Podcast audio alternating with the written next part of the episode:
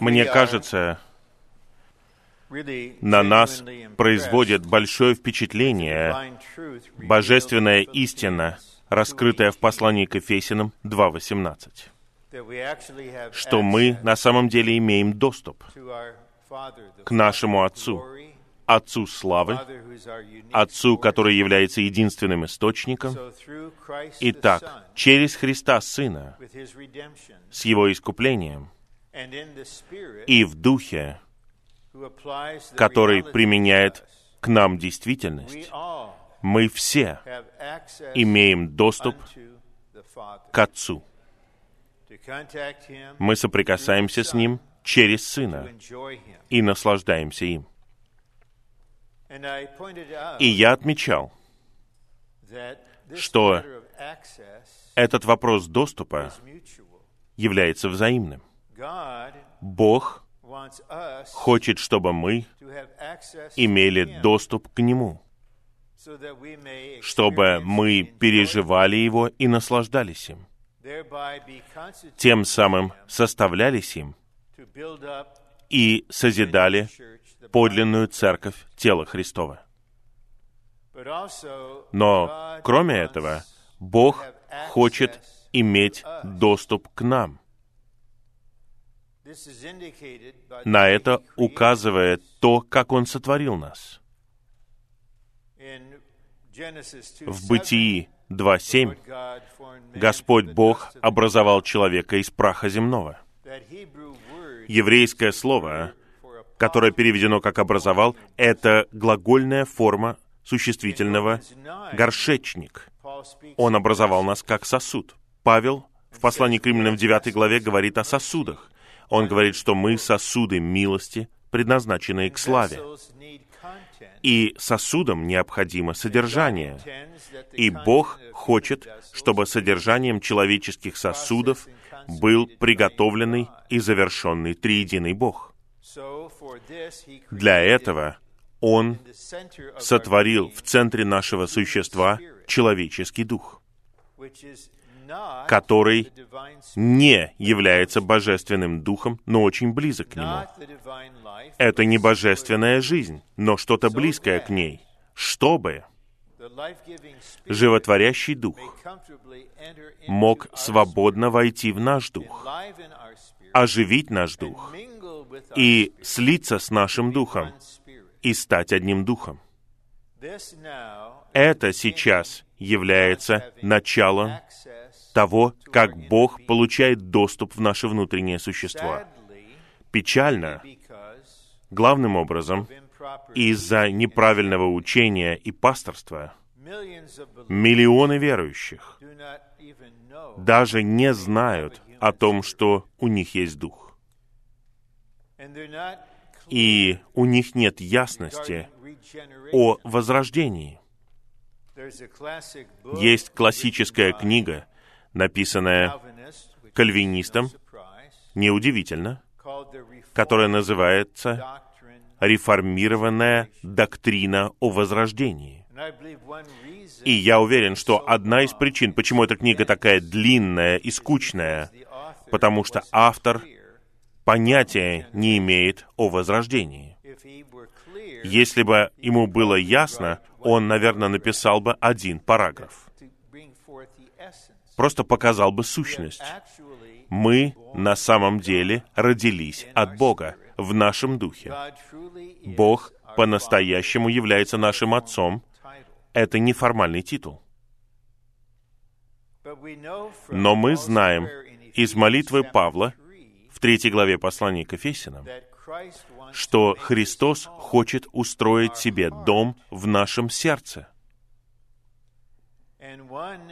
И один важный вопрос — это то, что третья глава, в которой говорится о том, что Бог в Христе устраивает себе дом в нашем существе, следует за первой главой послания к Ефесянам, где мы видим откровение о теле Христовом.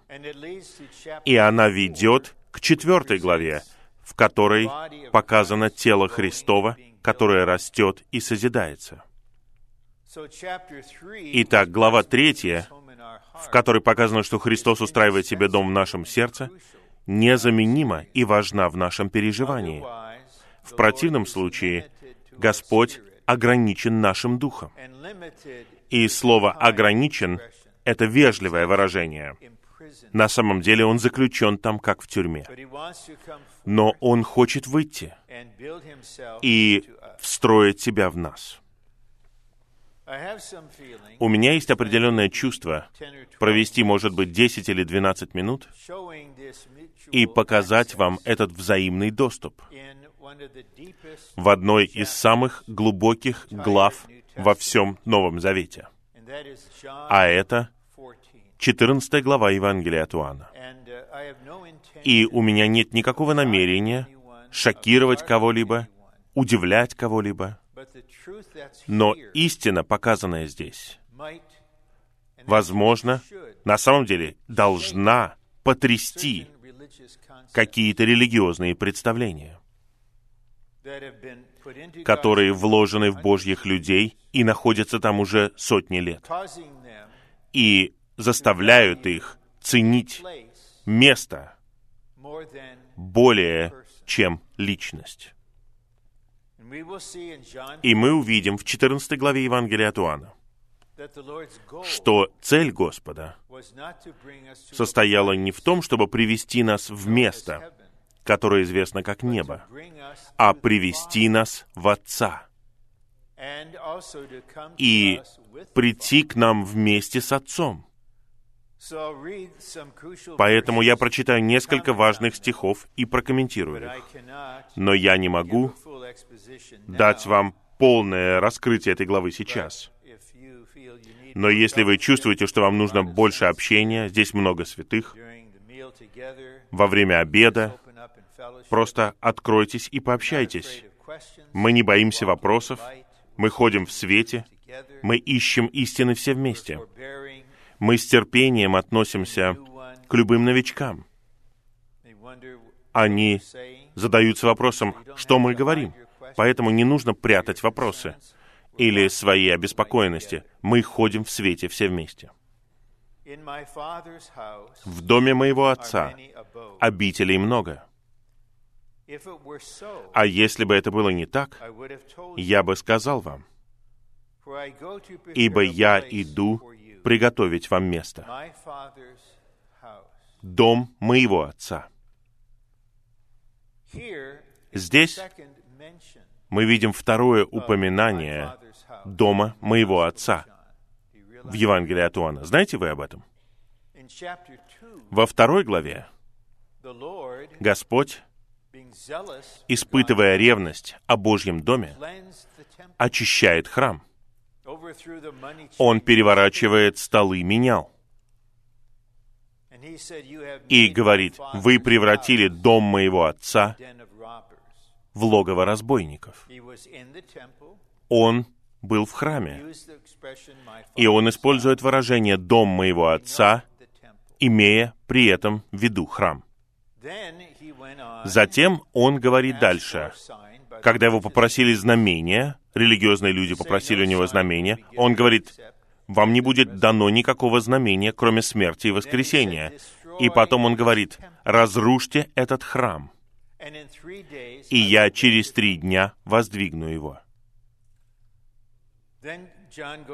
И Иоанн говорит, что ученики поняли после его воскресения, что он говорил о храме своего тела. Итак, дом Отца прежде всего указывает на храм, как физическое строение. Затем Господь показывает, что Он сам есть настоящий храм. Точно так же, как в первой главе в 14 стихе Он является настоящей скинией. Он сам является жилищем Бога. Бог обитал в нем лично. Он осознавал, что в воскресении Он воскресит этот храм, который станет совокупным жилищем Бога Отца, и это дом Отца в 14.2. В этих стихах нет ничего, что указывало бы на небо. Весь контекст Евангелия, если мы не предвзяты, указывает на жилище Бога. И я иду приготовить вам место. И религиозная мысль такова. Это место, это какой-то дворец, прекрасный дом, где вы будете жить вечно.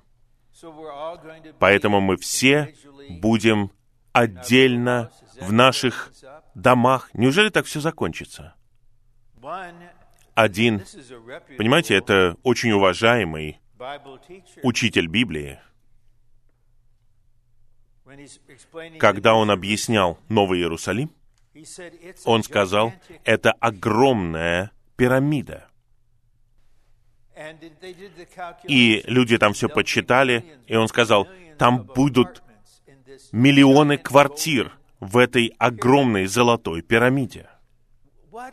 О чем вообще говорит этот человек? Иоанн говорит в начале Откровения, что Откровение возвещено нам посредством знамений. Это символы с духовным значением. Итак, город — это знамение. Итак, Господь говорит, «Я иду приготовить вам место».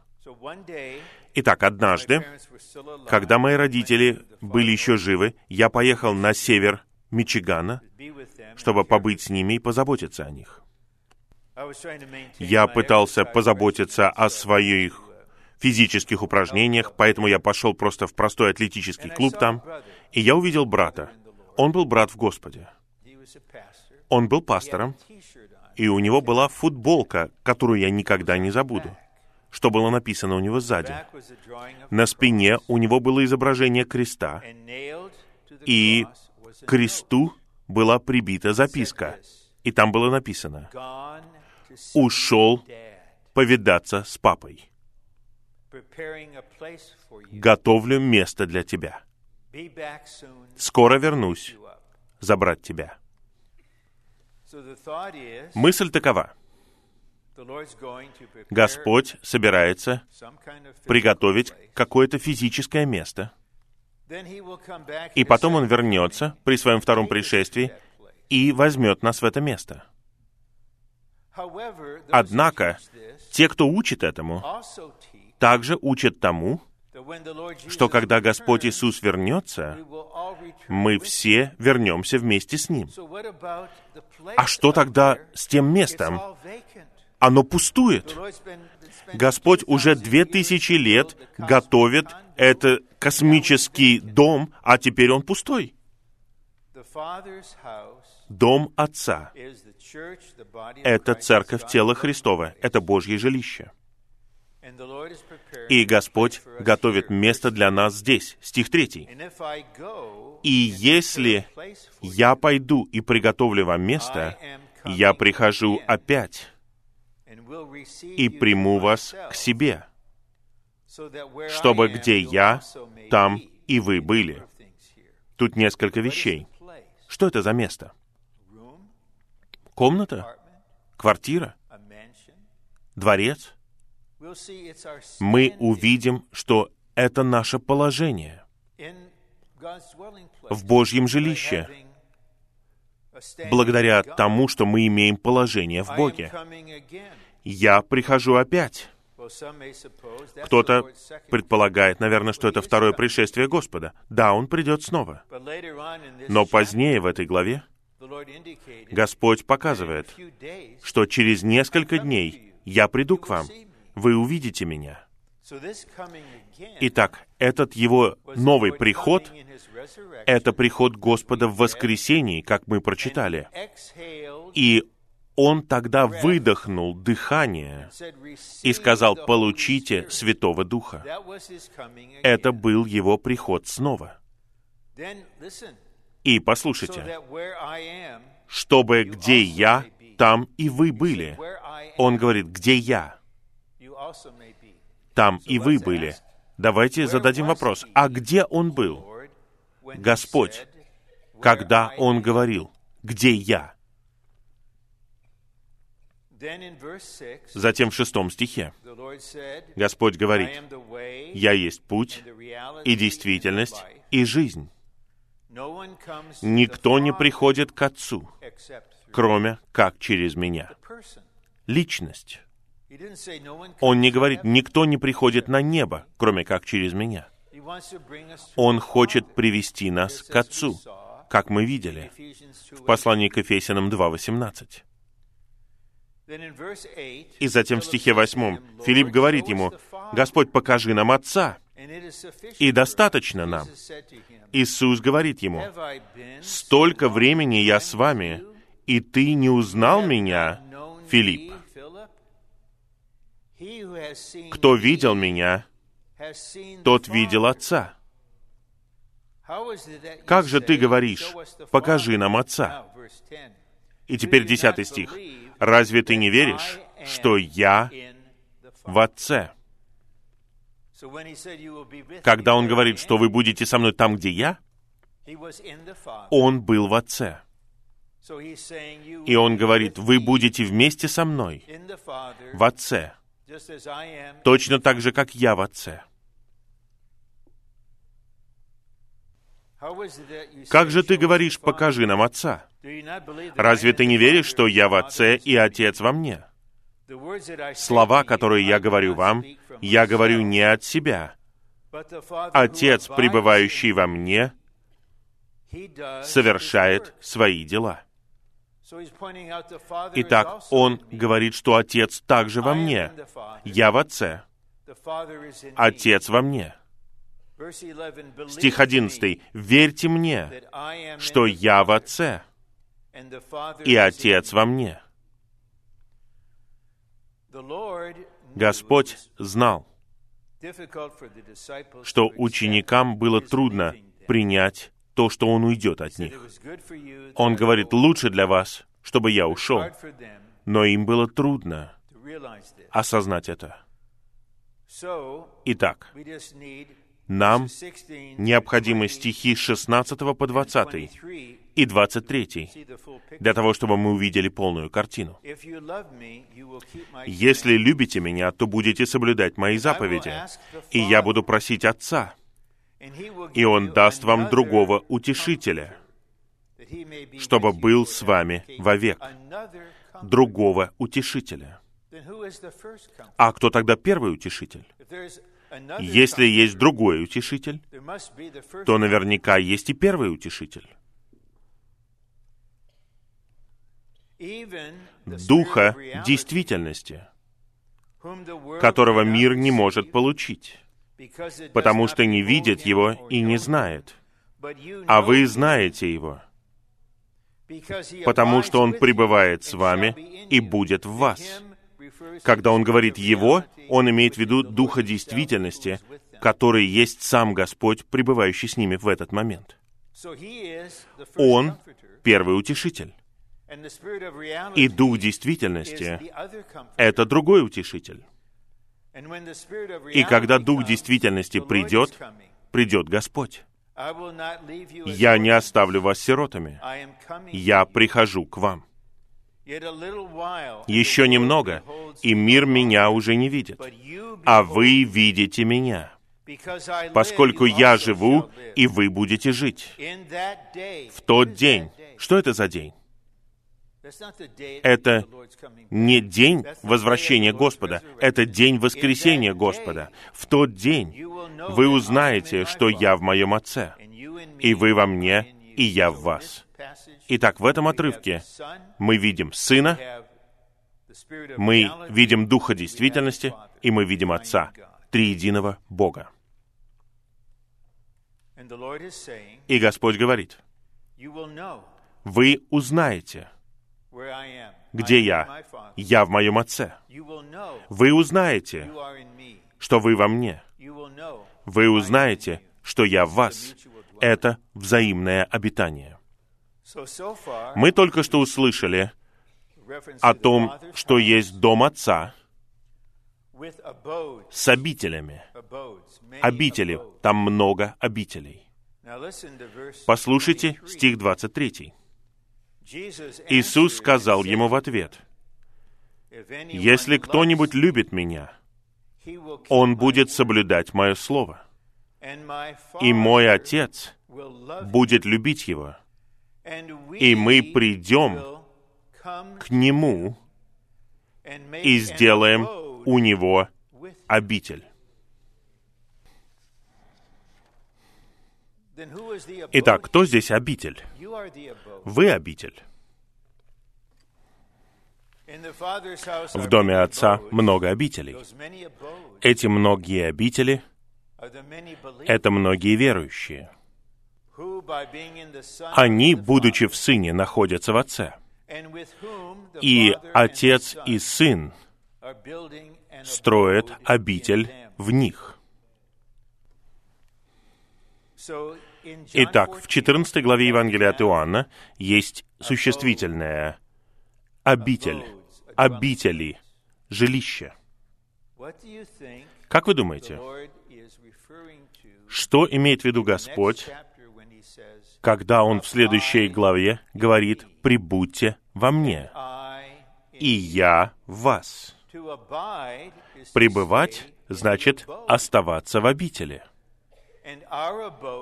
и наша обитель — это сам Триединый Бог. И Божья обитель — это Триединый Бог в нас. Но есть важный поворот, который происходит в воскресении Господа. Потому что в воскресении Он пришел к ним — и он был таким же, но при этом не совсем таким же. И он говорит о духе как о духе действительности. Дух действительности придет, и потом он говорит, «Я прихожу».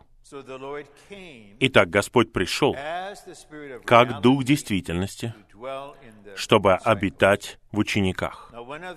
И еще один момент, а потом мы перейдем к плану. Есть основополагающее различие между тем, как мы изучаем и представляем библейские истины в Господнем восстановлении и обычным путем, особенно в протестантском христианстве. Обычный путь — это систематизировать различные отрывки Библии. Поэтому существует предмет, который называется систематическое богословие. Есть что-то в природном человеческом разуме, особенно в природном мужском разуме. Он просто не выносит неопределенности. Все должно складываться. Должна быть какая-то система. Однако, когда Бог вдохновил написание Библии, Он не составил систематического богословия. Разные книги раскрывают истину здесь, истину там. И есть принцип, который управляет божественным откровением в Библии в отношении истины, а именно двусторонняя природа божественной истины. Есть две стороны. Есть один Бог, только один. Это одна сторона. Но Он триединый, Отец, Сын и Дух. Это другая сторона. Итак, мы применим этот принцип к воскресению, чтобы показать вам. Мы верим и мы учим тому, что раскрывает Новый Завет, тому, чему учили апостолы. Но мы ни в коем случае не обязаны втискивать это в историческое, систематическое богословие. Нами управляет не традиция, а чистое Слово Божье. В Евангелии от Луки, 24 главе, мы видим описание воскресения Христа. И Он внезапно явился ученикам в комнате, в которой они были собраны, не открывая дверей. И они были шокированы. И они подумали, что они увидели Духа, то есть призрака. Призрака. И Господь говорит, Дух не имеет плоти и костей. Видите, у меня есть плоть и кости. Здесь он является не Марией, которая сразу же понимает истину. Он является мужчином. И Господь говорит, вам необходимы эмпирические доказательства. У вас есть что-то поесть? И они дали ему кусок печеной рыбы. И ради пользы дорогих братьев он съел печеную рыбу. Пожалуйста, не присылайте мне смс или имейлы и не спрашивайте, что произошло с этой печеной рыбой. Будем ли мы есть, когда у нас будут воскрешенные тела? Это не раскрыто, поэтому мы не знаем. Господь совершенно ясно показал. У меня есть тело из плоти и костей. И когда наш брат Фома, который пропустил собрание, записанное в первой части 20 главы Евангелия от Иоанна, когда он сказал, «Пока я не увижу следы от гвоздей и не вложу свою руку в его бок, я не поверю». Он не сказал, я не смогу поверить, он сказал, я не поверю. Итак, здесь имеется в виду воля. Господь смиловался над ним. Фома не пропустил следующее собрание, и Господь пришел и сказал, Фома, давай, коснись следов от гвоздей. Опять Господь появляется физическим образом в воскресении. Библия говорит это. Мы верим в это точно так же, как любой другой верующий. Но это не единственное, что говорит нам Новый Завет о воскресении Христа. Наши братья, и я рад тому, как они провели чтение стихов, повели нас к тому, чтобы мы прочитали первое послание Коринфянам 15.45b. Последний Адам. Это Христос как воплощенный Сын Божий. Он облегся в человечество. Последний Адам — это воплощенный Христос. Последний Адам стал животворящим Духом.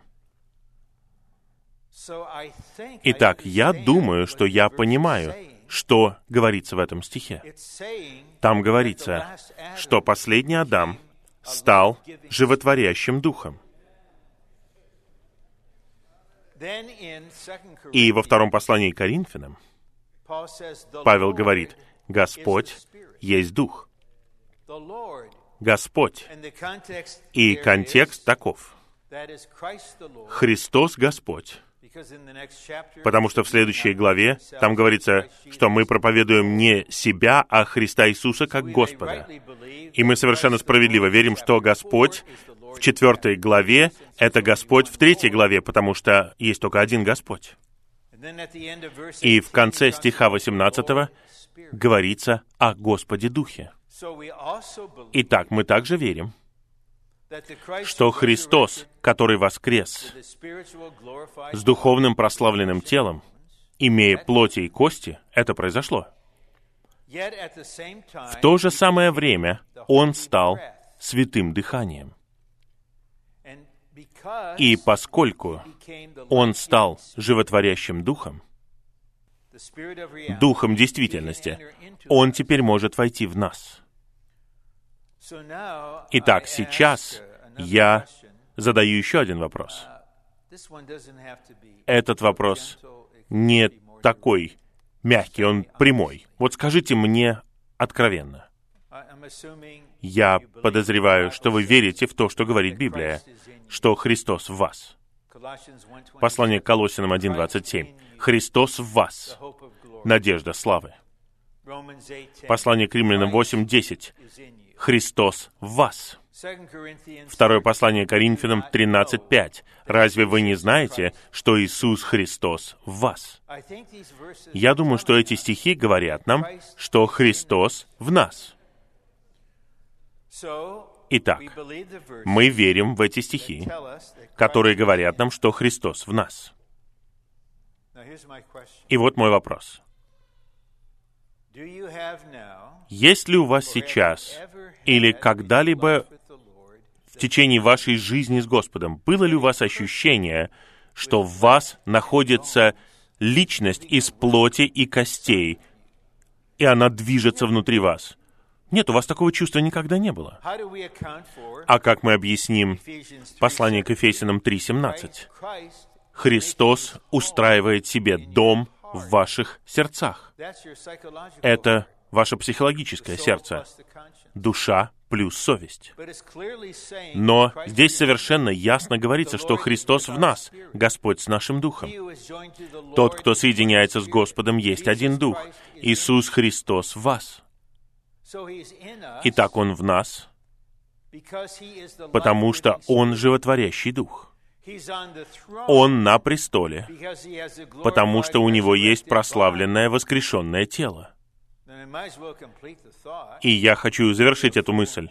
И я дам вам полную дозу или полный курс, если говорить о кулинарной точке зрения. Когда Господь вернется, второе послание к фессалоникийцам говорит, что Он будет прославлен в своих святых. Когда Господь вернется, приготовьтесь к этому. Он придет объективно в славе, и Он придет субъективно изнутри нас. Поскольку Христос в нас, и когда наше тело будет прославлено, Христос выйдет из нас, и Христос сойдет вниз на землю.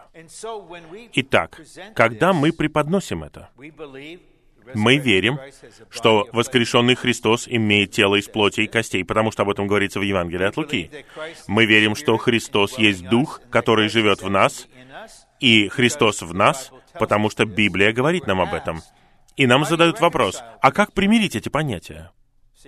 Видите, это исходит от мужского, систематического, природного разума, находящегося во тьме и в обмане. Я просто описываю вам его. Итак, я не вижу в Библии требования «ты должен систематизировать божественное откровение». Вы знаете такой стих? Поэтому мы просто верим во всю истину, без предпочтений, без предвзятости. Но некоторые, и эти люди, очень уверены в своей ортодоксии. Я знаю таких богословов, я знаю их систему. Они скажут, да, Христос в вас. Но они скажут вот что. Христос в вас через Святого Духа. Или Христос в вас посредством Святого Духа. Другими словами, вы имеете в виду, что Он не во мне на самом деле, но Он во мне через другого посредника. И я хочу задать вопрос. И мы еще не столкнулись с прямыми аргументами. Люди обычно тайком в интернете анонимно что-то пишут. Они сидят во тьме, они боятся ходить в свете, они обзывают нас. Да мне все равно. Это хорошо для меня, то, что они делают это.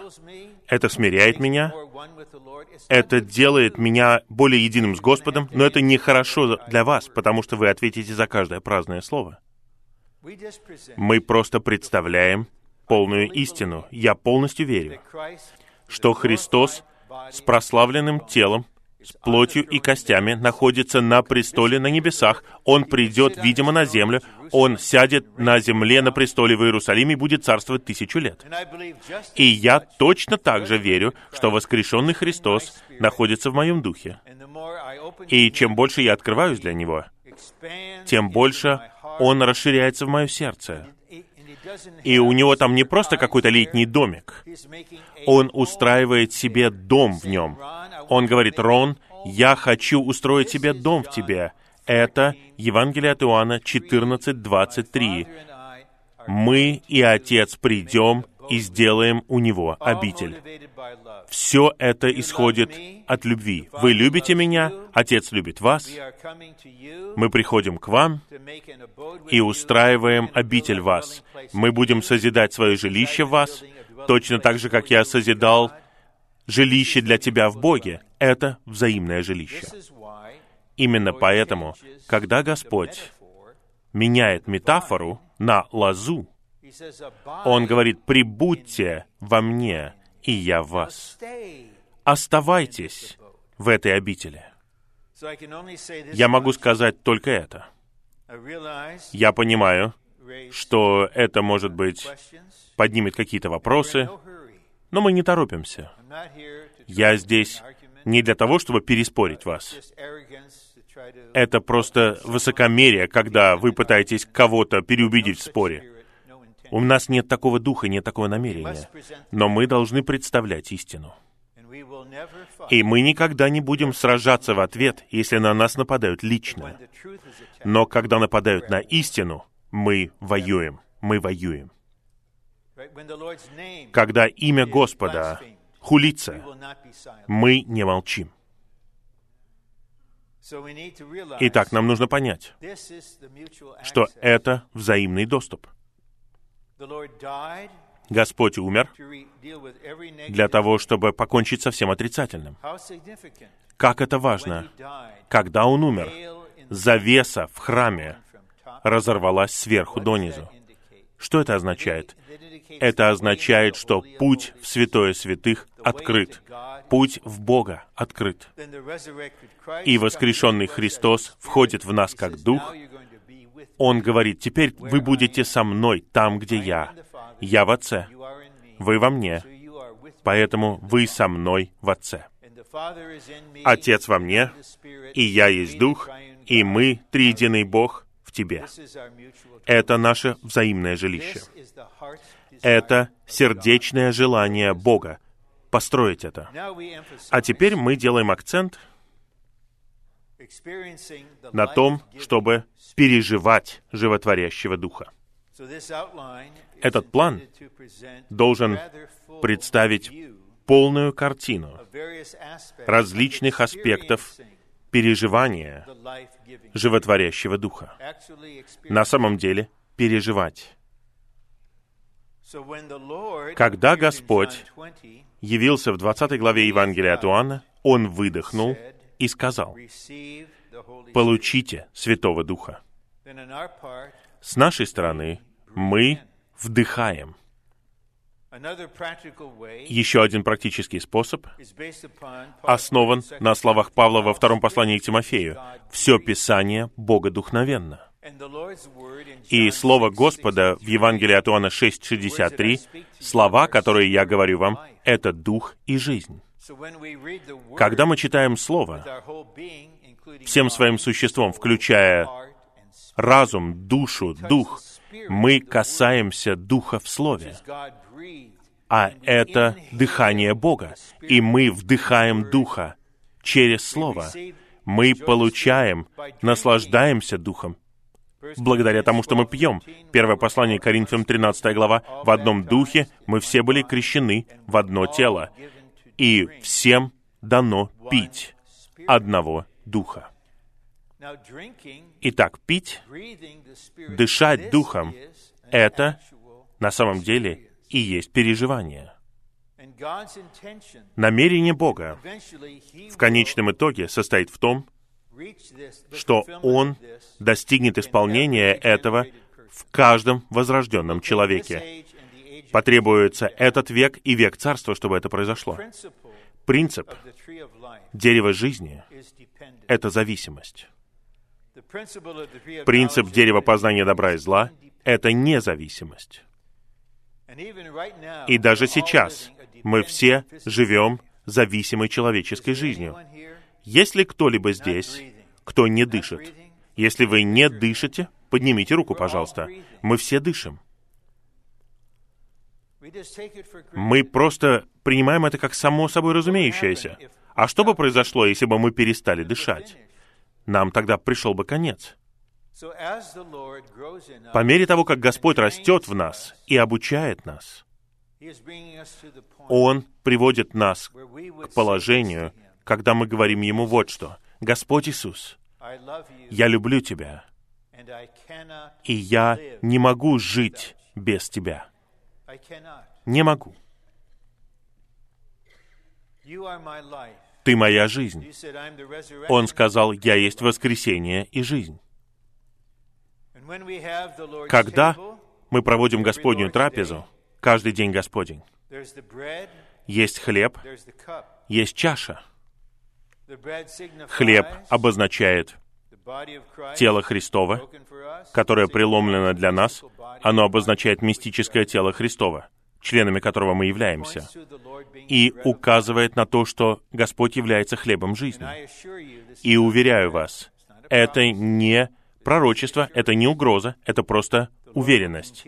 Господь продолжит действовать в вас, касаться вас в правильное время, чтобы прорваться в вас, чтобы укрепить вас в вашем внутреннем человеке, пока вы не научитесь жить Его, дыхание за дыханием. Вы ничего не сможете сделать без Него. Господь сказал нам это в Евангелии от Иоанна в 15 главе, о том, как пребывать на лозе. Он сказал, без Меня вы не можете делать ничего. Наш дорогой брат Петр и с ним шесть других, Господь явился им, а потом он исчез, и ученики не знают, что происходит, и Петр говорит, ну, пойду ловить рыбу. Мне нужно на жизнь зарабатывать, иду ловить рыбу. А они сказали, идем с тобой. Он эксперт-рыбак. Он ловил рыбу всю ночь и ничего не поймал. Мне это очень нравится. И Господь на берегу. И Он спрашивает у них, я не знаю, говорит Он это с улыбкой или нет. Он говорит, поймали ли вы что-нибудь? А? Поймали что-нибудь? И говорит дальше, давайте на другую сторону бросьте сеть. Рыба на другой стороне. И Иоанн, апостол, обладающий проницательностью, говорит, это Господь. Петр, апостол импульса, прыгает в воду. И они приносят с собой триста с лишним рыб. И Господь говорит, давайте позавтракаем. Он не сказал, о, принесите мне одну вот из тех радужных форелей. Я, правда, не знаю, есть ли там эти форели в Галилейском море. Наверное, нет. У него уже был готов завтрак. Петр, я говорил тебе, без меня вы не можете делать ничего. И знаете, что означают эти слова? Они означают, что если мы не пребываем в Христе, если мы не один дух с Ним, тогда мы не можем делать ничего. Что бы мы ни сделали, Бог поставит нам большой ноль. Ничто. Итак, это одно из величайших восстановлений истины и переживания, когда мы видим переживание животворящего Духа. Итак, теперь мы прочитаем, и я закончу, по крайней мере, до 4.30. И у нас останется где-то, по крайней мере, полчаса для откликов. Это было большое воодушевление. Мы так рады, что сестра среднего возраста была рада увидеть папу. Итак, давайте пойдем вперед. В воплощении Христос стал плотью для искупления. Затем в воскресении Он стал животворящим духом для наделения жизнью. Как дается снабжение жизни? Понемногу, постоянно. Вы не дышите пять минут утром на весь день. Вы не пьете один стакан воды или достаточно воды на всю неделю. Вы не едите еду один раз на месяц вперед. Наше тело не сможет так выжить. Божий путь в отношении нас таков. В конечном итоге вы должны просто чтить Его путь понемногу, каждое мгновение, день за днем. И я так благодарен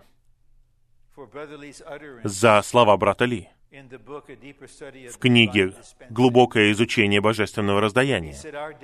Он говорит, наша судьба, как верующих, состоит в том, чтобы жить жизнью полной обычных дней под божественным раздаянием. Обычные дни внешне, но внутренне происходит божественное раздаяние, животворящий дух, на самом деле дает нам жизнь. И Господь — это не какое-то наказание. Я даже не назвал бы это дисциплинированием. Это обучение. Он поведет нас к тому, чтобы мы зависели от Него. Есть брат, мы все знаем его, но я не буду говорить, кто это. Я знаю его ситуацию последние 25 лет. Когда я сижу рядом с ним на собрании, и ему нужно говорить, и мы молимся, и приходит время ему встать, я знаю, какое это упражнение для него. Просто набраться сил, подняться по этим ступеням и говорить слово 70 минут или около того. Но у вас не создается впечатление, когда вы слушаете его, что происходит какая-то борьба. Господь снабжает его дыхание за дыханием. Понемногу. Это его путь. А. Животворящий дух — это действительность и жизненный пульс воскресения Христа. Здесь мы рассматриваем воскресение Христа с точки зрения переживания. Это не просто факт. Да, Он воскрес две тысячи лет назад. Но в нашем переживании животворящий дух является действительностью. Когда вы касаетесь животворящего духа, вы касаетесь жизни воскресения. И я свидетельствую перед вами. Не теоретически, а с точки зрения переживания. Жизнь воскресения смерти не сдержать. Ничто не может победить воскресение. Ничто не может победить верующего в воскресении. Двадцать лет тюрьмы не сокрушили брата Ни, потому что он жил дыхание за дыханием в воскресении. Последний Адам стал животворящим духом в результате процесса воскресения. Воскресение было процессом, целью которого было произведение животворящего духа. Если бы Господь только имел воскрешенное тело и вознесен бы был, скажите мне, какое отношение его воскресение имело бы к нам с точки зрения переживания? Объективно это факт. Объективно он на престоле. Но вот мы в нашей ситуации со всеми трудностями, говоря мягко. Но животворящий дух является жизненным пульсом воскресения, и он делает воскресение Христа действительностью в нас. и святые по всему восстановлению. Я надеюсь, многие из тех, кто присутствует на этом собрании, вы просто кратко засвидетельствуете на основании своего реального переживания, как вы были в какой-то ситуации, вы были оживлены жизнью воскресения, благодаря тому, что вы вдыхали животворящего Духа. Два. Воскресение Христа было его преображением в животворящего Духа, чтобы он мог войти в его верующих. Он пытается сказать ученикам, «Я с вами. Я был утешителем с вами. А теперь придет другой утешитель. Я прихожу. И этот другой утешитель будет в вас, в вас. Нам не нужно просто завидовать апостолам, которые были вместе с Господом. Господь в нас.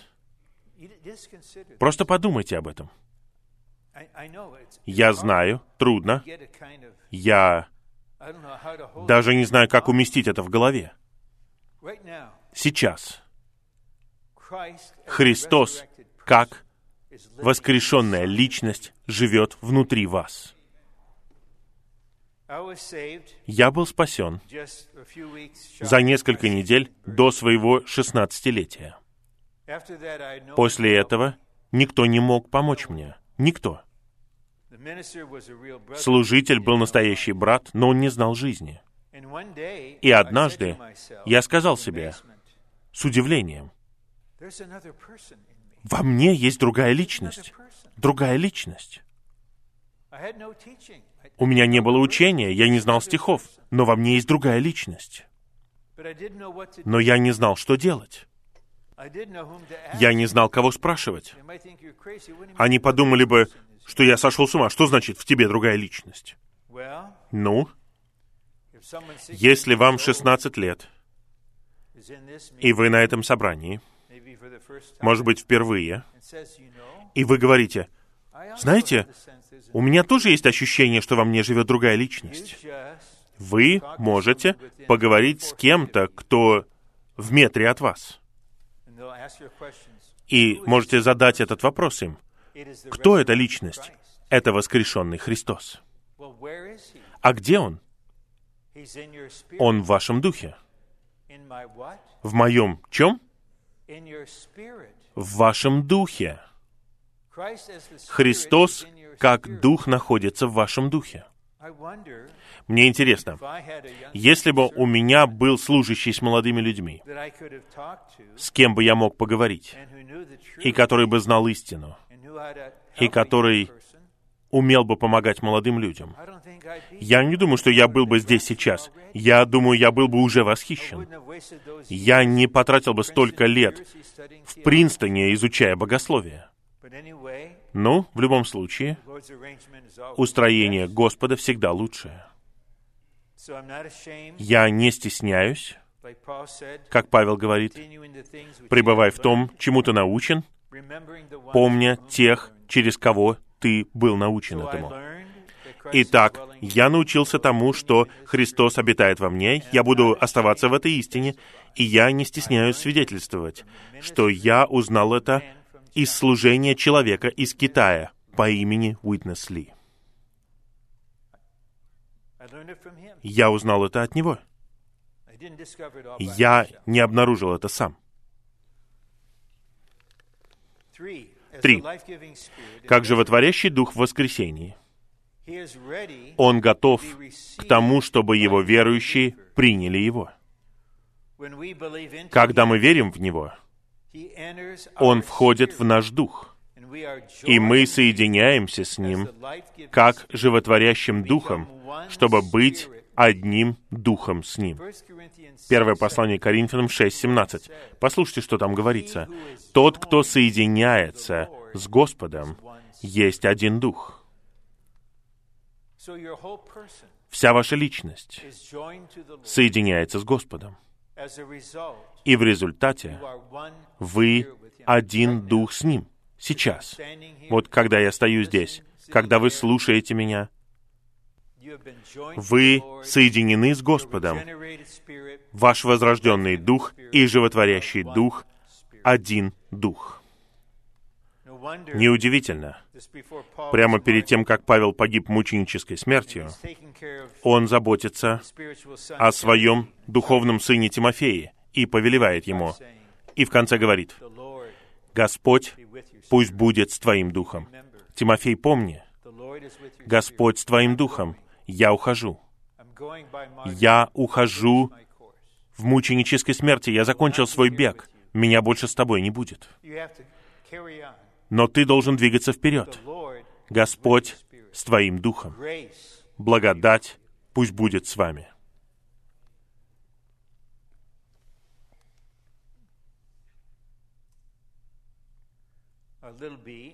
Подпункт Б.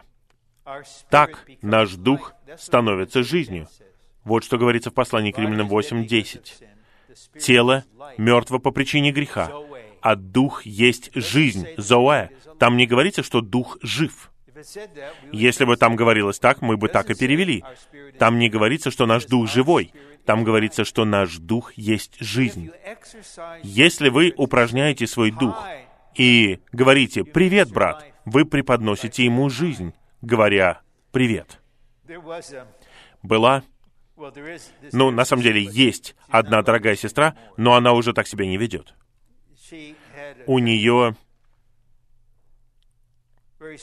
было довольно странное представление о том, что значит быть духовным. Если вы духовные, значит вы ведете себя не как нормальный человек во многих вещах. Когда она отвечала на телефон, знаете, она говорила, «Слава приготовленному и завершенному триединому Богу, который сейчас обитает в нас как всеобъемлющий Дух для осуществления божественного раздаяния, чтобы составлять тело Христова и завершить Новый Иерусалим в новом небе и новой земле». Алло. Вы знаете, я иногда звонил брату Ли. Это было связано с нашей совместной работой. И каждый раз он просто говорил «Алло». Алло. Мы не боимся своей терминологии, но нам не нужно украшать свои разговоры этими словами. Мы должны нормально говорить божественно-человеческим образом, потому что наш дух есть жизнь, и все, что выходит из нашего духа, есть жизнь для кого-то. В. В воскресении Христос входит в нас как Дух, пневматический Христос. В. Животворящий Дух — это сущность, которая возрождает новое творение. Благодаря процессу воскресения, последний Адам, человек, положивший конец старому творению, стал животворящим духом, зарождающим фактором нового творения. Второе послание Коринфянам 5.17. «Если кто-либо в Христе, он есть новое творение. Я смотрю на несколько сотен новых творений. И те из вас, кто не молод, мы признаем, да, вы молодые, у вас есть несколько физических преимуществ, но у нас свои преимущества, и одно из них — это то, что мы новее вас вы старее меня, потому что мы обновляемся день за днем. И у нас еще много дней впереди для обновления. Но мы полностью осознаем, да, у меня тело старого творения. Я четко осознаю этот факт. Но внутри него есть новое творение, оно формируется там. Павел говорит, ходите в новизне жизни, служите в новизне Духа. Господь говорит, «Я делаю все новым». Г. Титул «Животворящий Дух» обозначает, что Дух живет, движется и работает в нас, чтобы раздавать жизнь во все наше существо. Снова, в восьмой главе послания к римлянам, во втором стихе у нас есть дух жизни. В десятом стихе наш дух есть жизнь. Шестой стих. Разум, обращенный к духу, есть жизнь. 11 стих. Дух того, кто воскресил Иисуса Христа из мертвых, если Дух того, кто воскресил Христа Иисуса из мертвых, обитает в вас, тот, кто воскресил Христа Иисуса из мертвых, оживотворит и ваши смертные тела. Наши тела не становятся жизнью, но Господь животворит наши смертные тела.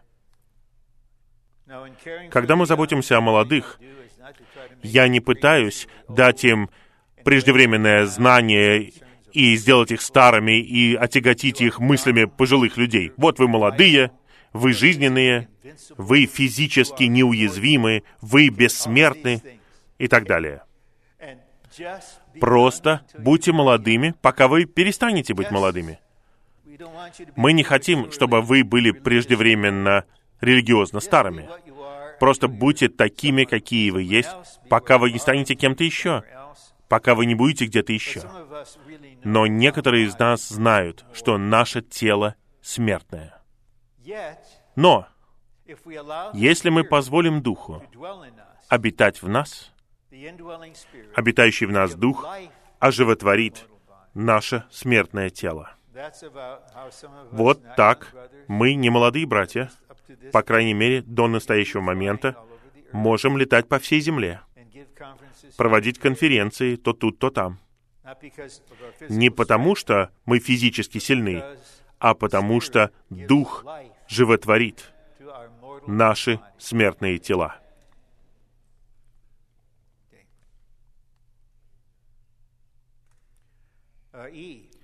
Пункт Д. Благодаря Его воскресению и в Его воскресении Христос, как последний Адам, стал животворящим Духом, чтобы проистекать, как реки живой воды. Возможно, у вас нет такого ощущения. Реки живой воды, которые текут. Оно придет.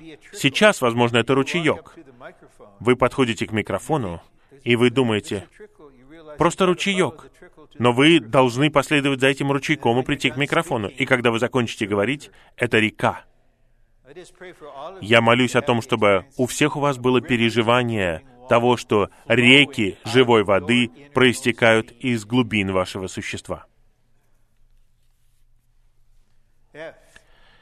Е. Животворящий дух — это дух Иисуса Христа — включающий все элементы человечества Иисуса с Его смертью и божественность Христа с Его воскресением, который становится изобильным снабжением неисследимого Христа для поддержки Его верующих. Мы читали этот стих в Деяниях 16.7. Дух Иисуса. Что это такое? Есть только один Дух — но Дух Иисуса — это действительность Иисуса. И очень часто в нашей человеческой ситуации нам нужен Иисус. Нам нужен Бога-человек. Нам нужен тот, кто знает, что значит выносить разные ситуации. Иисус был мужем скорбей. В духе Иисуса есть неограниченная способность выносить страдания. В духе Иисуса есть человечество Иисуса, богочеловеческое житие Иисуса. Поэтому я люблю это выражение, которое изобрел наш брат. Быть Иисусно-человечным. Именно так мы заботимся о людях. Быть природно-человеческим — это коснется только их природной жизни. Но если вы просто духовные, трудно принять это. Но если вы Иисусно-человеческие, людям очень уютно с вами. Итак, часть животворящего духа — это дух Иисуса. Ж. Животворящий дух это Господь Дух, пневматический Христос, для метаболического преобразования верующих и для роста и созидания тела Христова. Второе послание Коринфянам 3.18.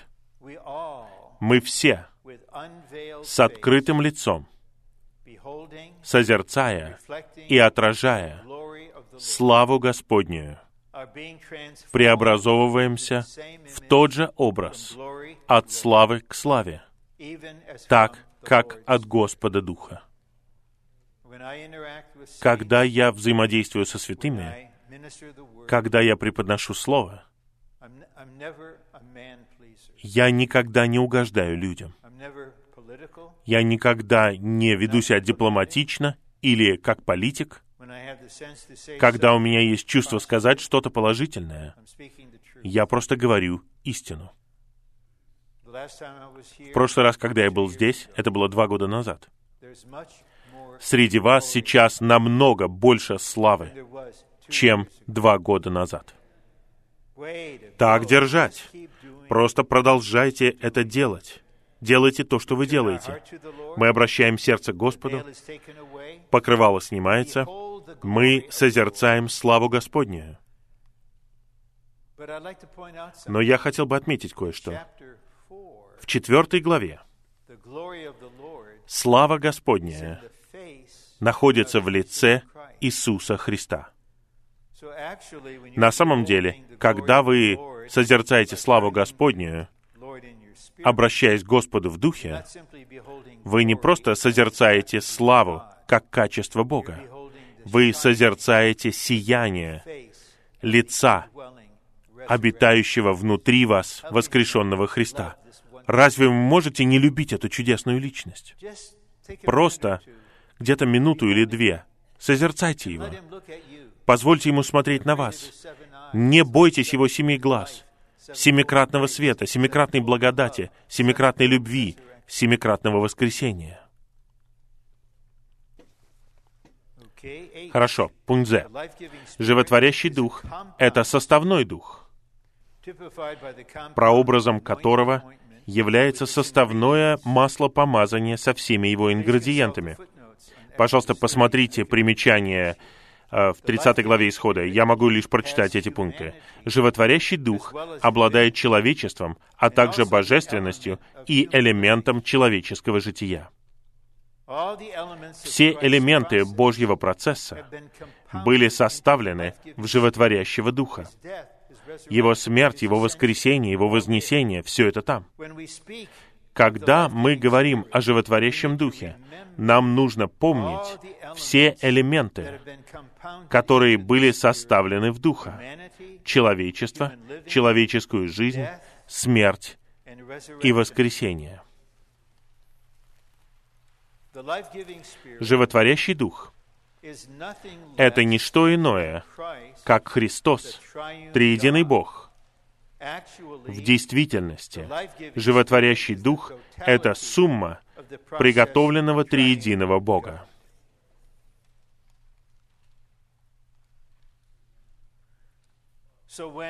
Когда Дух входит в нас, поскольку трое Божественной Троицы не могут быть разделены, они взаимно обитают друг в друге, весь триединый Бог находится в нас.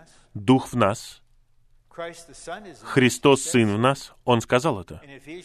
И в послании к Ефесянам в 4 главе говорится, что Отец в нас. И вот я сейчас смотрю на триединых Бога-человеков. Вы триединые Бога-человеки. Это поразительно. Поэтому мы можем петь, что триединый Бог стал всем для нас. Пункт К. Если бы воскрешенный Христос не стал всеобъемлющим животворящим духом, мы не могли бы наслаждаться Богом. Как можно наслаждаться чем-то, чего нельзя коснуться? О, вчера.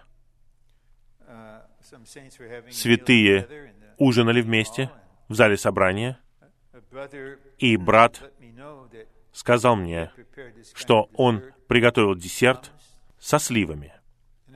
Я знал, что этот десерт существует, я верил ему, я понимал, что он описывал эти ингредиенты, но, веря во все это, я не переживал ничего и не наслаждался ничем. Но когда моя помощница, моя пара принесла мне чашечку, и я принял это в себя, и я насладился этим. Я съел только одну чашечку, а она три. Это свидетельство Вот такого переживания. Если мы не можем касаться Бога, если мы просто верим в далекого Бога, мы можем поклоняться Ему религиозно, мы можем петь «Святой, святой, святой», как хор. Лучше использовать хороший глагол. Мы можем вот так вот двигаться вперед. Но Бог хочет быть нашим наслаждением субъективно. Он хочет обитать в нас и просто давать нам одно наслаждение за другим. Итак, пункт Л. Если бы Христос не был животворящим духом, мы не могли бы переживать ничего от Бога в Его домостроительстве.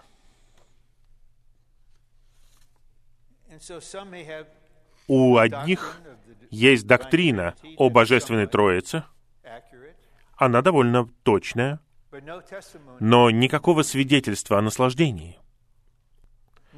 Они не ведут других в переживание и наслаждение триединым Богом.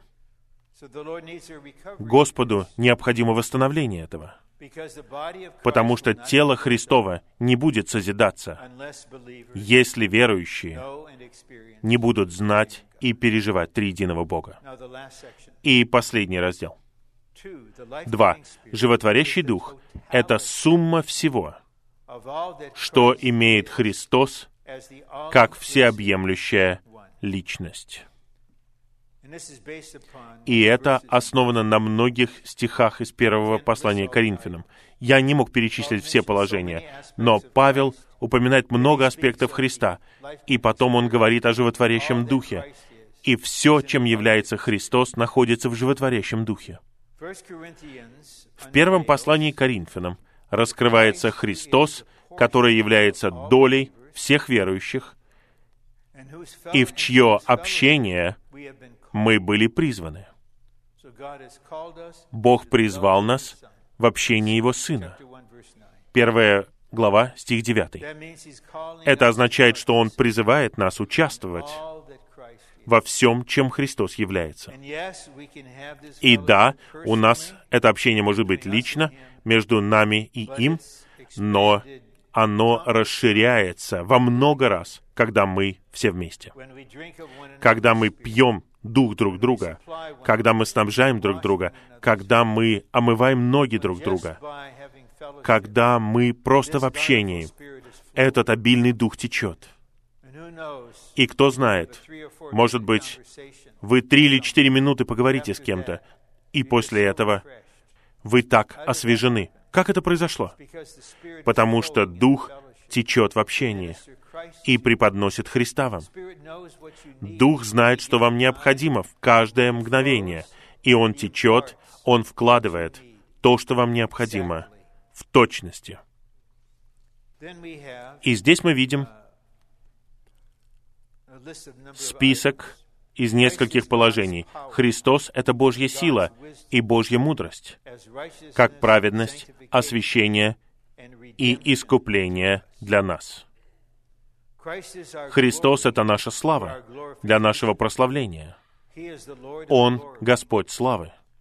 Христос — единственное основание Божьего строения. Христос — наша Пасха и бесквасный хлеб. Христос — духовная пища и духовное питье, текущее из духовной скалы. Христос — глава и тело. Христос — первородный, второй человек и последний Адам. Как такая всеобъемлющая личность, Христос сейчас является животворящим духом, суммой всего, что Он есть для нашего переживания и наслаждения. Вот что значит переживать животворящего Духа. понемногу, день за днем. Братья направят нас в следующей части этого собрания.